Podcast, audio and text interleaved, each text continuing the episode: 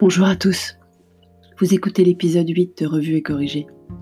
Il date du 20 mars aussi, comme l'épisode 7, puisque c'est le jour où j'ai décidé de commencer à publier sur mon blog le soir, à la place du matin.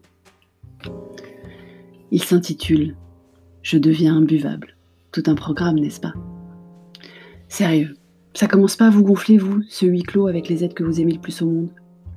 Autant je m'étais préparé psychologiquement au pétage de plomb de chair et tendre, et aux bagarres incessantes de petit homme qui n'a pas son sou d'activité physique. Autant je ne me pensais pas me retrouver si vite confrontée à mes propres limites, et je suis pas fière de moi. La journée avait bien commencé. On a fini de ranger la cuisine, nos placards sont non seulement propres, mais on ne risque plus de se prendre une tasse de guingois sur la tête en ouvrant une porte. On a pris notre temps sous la douche, chacun notre tour. On a bien mangé au déjeuner, préparé avec amour par chair et tendre. On mange beaucoup plus qu'avant d'ailleurs, pas vous? On a choisi avec Petit Dom des recettes de gâteaux à mon niveau, c'est-à-dire très très très facile. J'ai pas les talents culinaires de Cher et Tendre, mais il aime pas faire les gâteaux, il fait déjà tout le reste. Alors c'est moi qui vais faire le gâteau. On a fait une liste de courses et on est sortis tous les trois. Je sais, on n'est pas censé.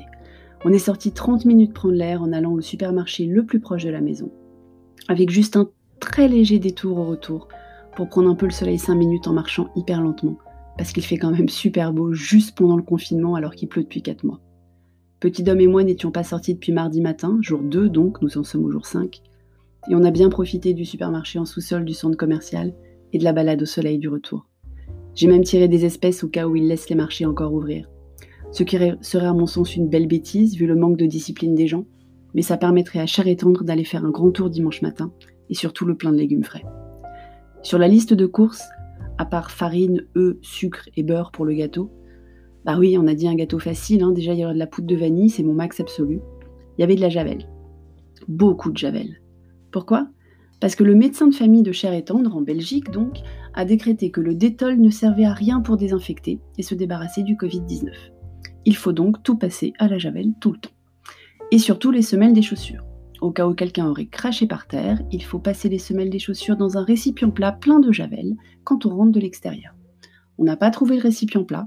On essaiera de le trouver demain à l'hypermarché qui a en plus la grande qualité d'être plus loin et donc de permettre une plus grande balade, mais on a trouvé la javel. Cher et tendre serait-il donc en téléconsultation avec son médecin de famille belge, vous demandez-vous? Pas du tout. Il est juste tous les jours au téléphone avec ses parents. Moi aussi, j'appelle ma mère tous les jours en ce moment, mais moi c'est en ce moment. Et ses parents le briefent sur les paroles saintes de cette médecin hors norme. Je sais qu'elle est très bien. Elle m'a vacciné de la, varicelle quand petit homme l'a chopé tout bébé et elle est franchement super. Mais vu le peu qu'on est dehors, qu'on n'a aucune idée de la durée de vie du virus sur des suffacianettes, le bitume c'est bien inerte, on est d'accord, j'estime qu'à un moment donné il faut quand même arrêter de flipper pour tout. D'autant plus que les seules personnes qui peuvent attraper le truc dans notre foyer ne font pas vraiment partie des populations à risque. On est à des centaines de kilomètres de nos parents, eux à risque pour le coup, on respecte les consignes de confinement, de distance sociale, pour le peu qu'on sort, donc on va pas aller contaminer d'autres personnes. Bref, on se calme. C'est dans cet état-là que j'étais quand on a commencé une partie de Uno. Cher étant n'aime pas perdre. Il a l'esprit de compétition, il a une éducation de la gagne, il entraîne ses élèves, bref, il n'aime pas perdre. Mais alors pas du tout. Depuis des années, avec Petit Dom, on sait qu'il n'aime pas perdre. On le laisse pas gagner quand même, hein, même si ça lui arrive parfois, heureusement, mais on fait attention à pas être trop content quand on gagne on se fait tout petit, on prend l'air de rien quand on pose une carte, ou qu'on déplace un pion qui va gêner sa progression à n'importe quel jeu. Il est bourré, mais alors bourré de qualité, mais il aime pas perdre. Et quand il commence à perdre, à n'importe quel jeu, et on en a beaucoup des jeux, Cher et Tendre suppose qu'on triche. Il nous accuse de nous liguer contre lui. Il insinue qu'on a changé les règles depuis la dernière fois qu'on a joué. Ça nous énervait au début, enfin surtout moi. Petit homme est d'une patience d'ange avec ses parents. Mais depuis un moment, on arrivait à tourner ça à la rigolade. Pas aujourd'hui. Je suis pas fière, je vous dis. Ils ont fini la partie de Uno à deux et Petit Dom a gagné. Je suis ravie pour mon fils. Mais je vous laisse, il va falloir que j'aille m'excuser. D'abord parce que j'étais complètement, mais complètement en tort. Mais surtout parce qu'il reste encore beaucoup trop de jours de confinement.